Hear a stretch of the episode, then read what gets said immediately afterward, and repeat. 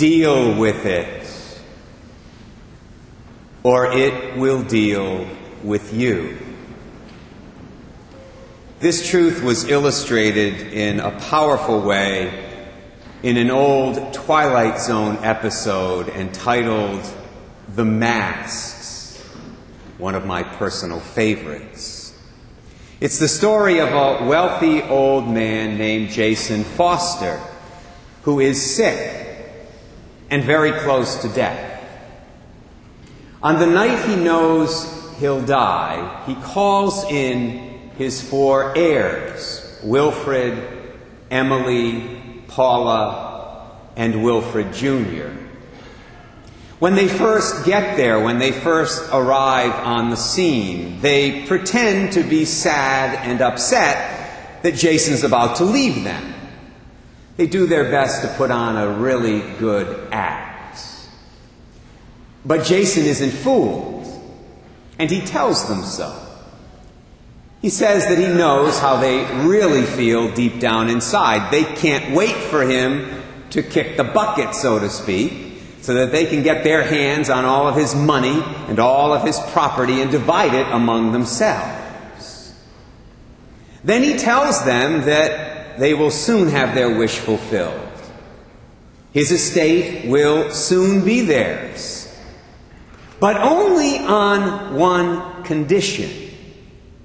They have to wear masks over their faces and not take them off until midnight that evening. And these aren't ordinary Halloween masks. Jason has had them specially made for his four relatives.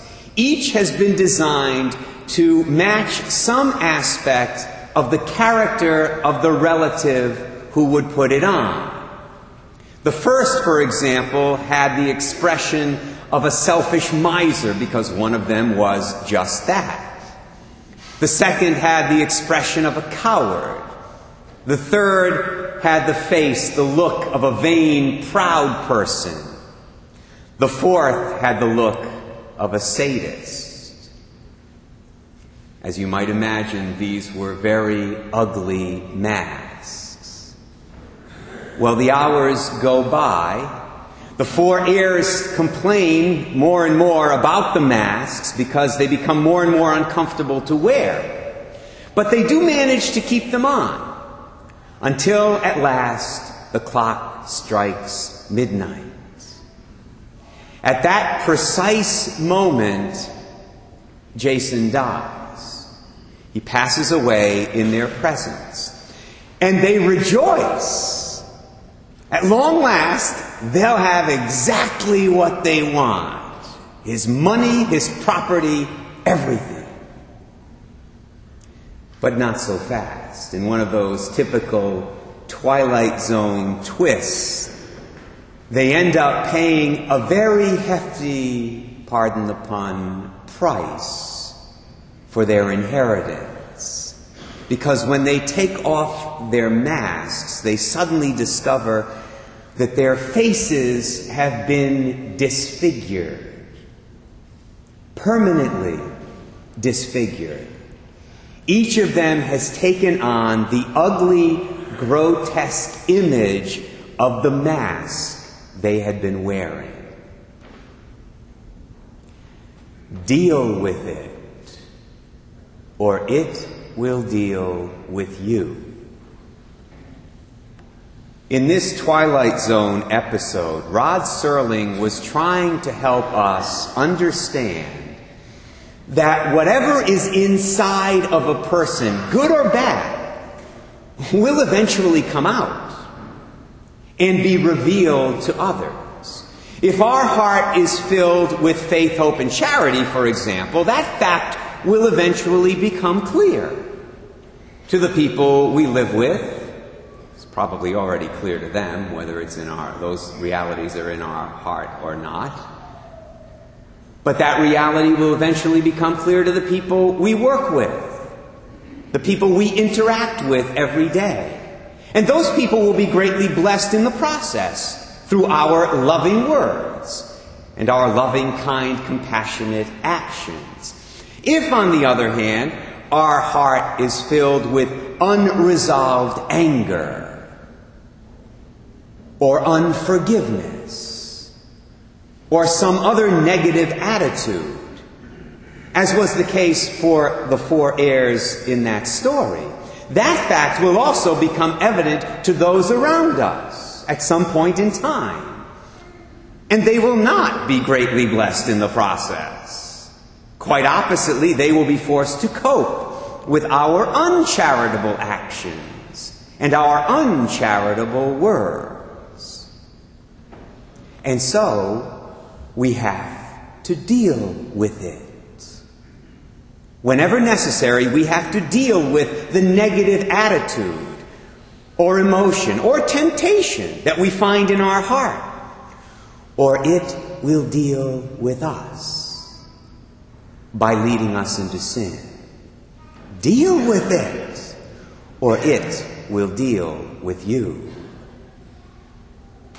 Providentially, all three, and this doesn't happen too often, but today it does it's providential.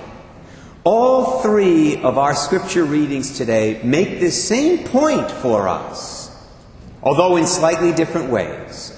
In our first reading, we hear a prophetic text from the book of Wisdom, chapter 2, a text that was fulfilled in Jesus Christ, our Lord and Savior, about a hundred years after it was written. It was fulfilled, of course, during the first Holy Week. The passage speaks of an innocent man who was persecuted and eventually murdered by his enemies. Why? Because those enemies were filled with anger and envy, and they didn't deal with it. They're quoted here as saying, Let us beset the just one because he's obnoxious to us. He sets himself against our doings, reproaches us for transgressions of the law, and charges us with violations of our training. Those are angry words, words saturated with envy.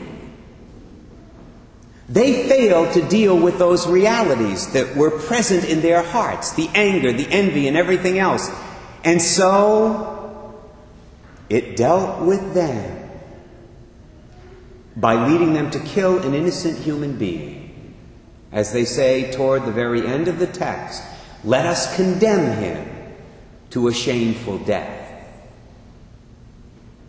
This passage, sad to say, could easily have been written about modern day terrorists. Think about it. Terrorists are filled with anger. Maybe take it a step further. They are filled with rage.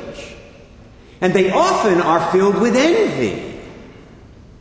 And they don't deal with any of it, nor do they care to.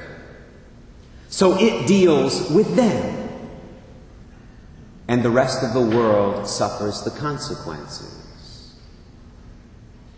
St. James said it perfectly in that second reading, did he not? That text from chapters 3 and 4 of his letter. He writes, These are powerful words. Beloved, where jealousy and selfish ambition exist, there is disorder and every foul practice. In other words, you have jealousy in your heart, selfish ambition there, and you don't deal with it, it will deal with you and cause disorder all around you and will lead you to engage in every foul practice. And then this line how timely, how powerful is this? Where do the wars and where do the conflicts among you come from? Is it not your passions that make war within your members? Within your very bodies, in other words. His implicit message there is simple deal with it. Deal with whatever disordered passion is making war within your members right now or it will certainly deal with you. This, incidentally, is one reason why it's a very good idea to go to confession regularly, even if you don't have a mortal sin on your soul. It's because we're always battling this stuff, are we not? I certainly am.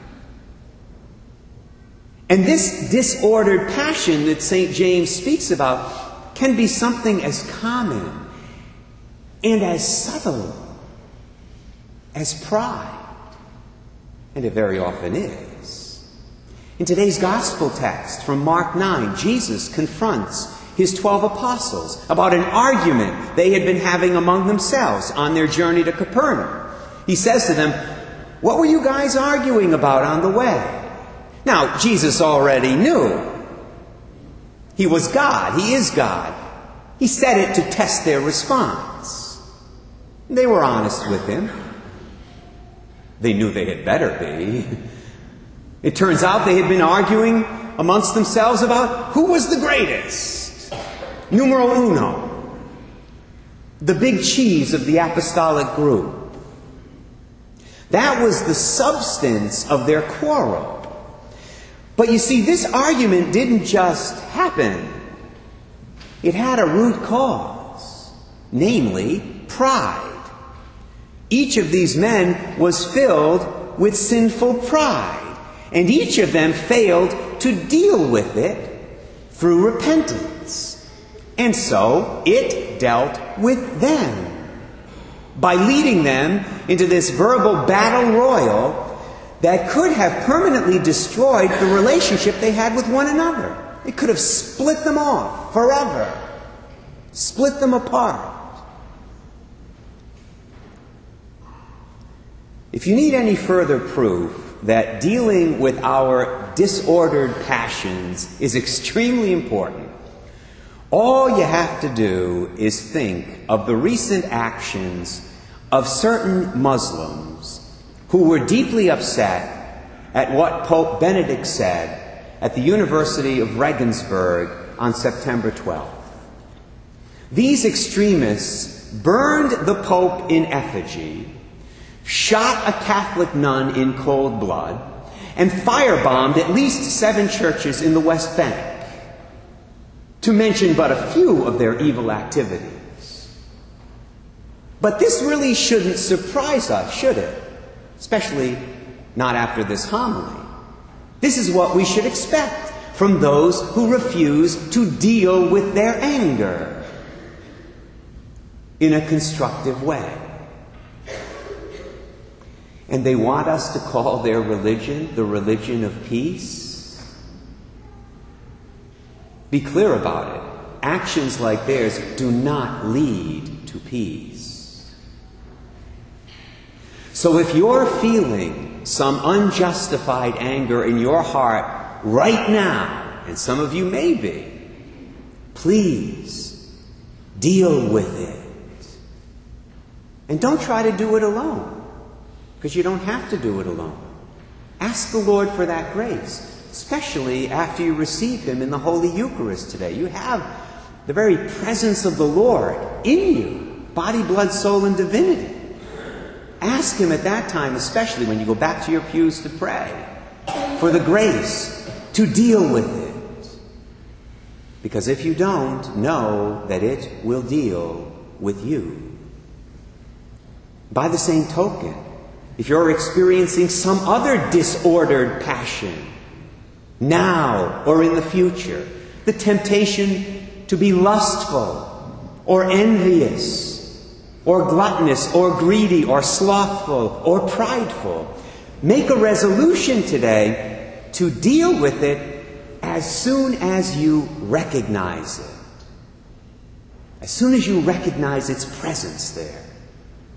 Or understand that it will deal with you. This is the simple and I think very clear warning that God gives us today through His holy word. He gives it to us. We need to understand this. He gives it to us because He loves us and wants us to be happy. May He also give us the grace to take it seriously.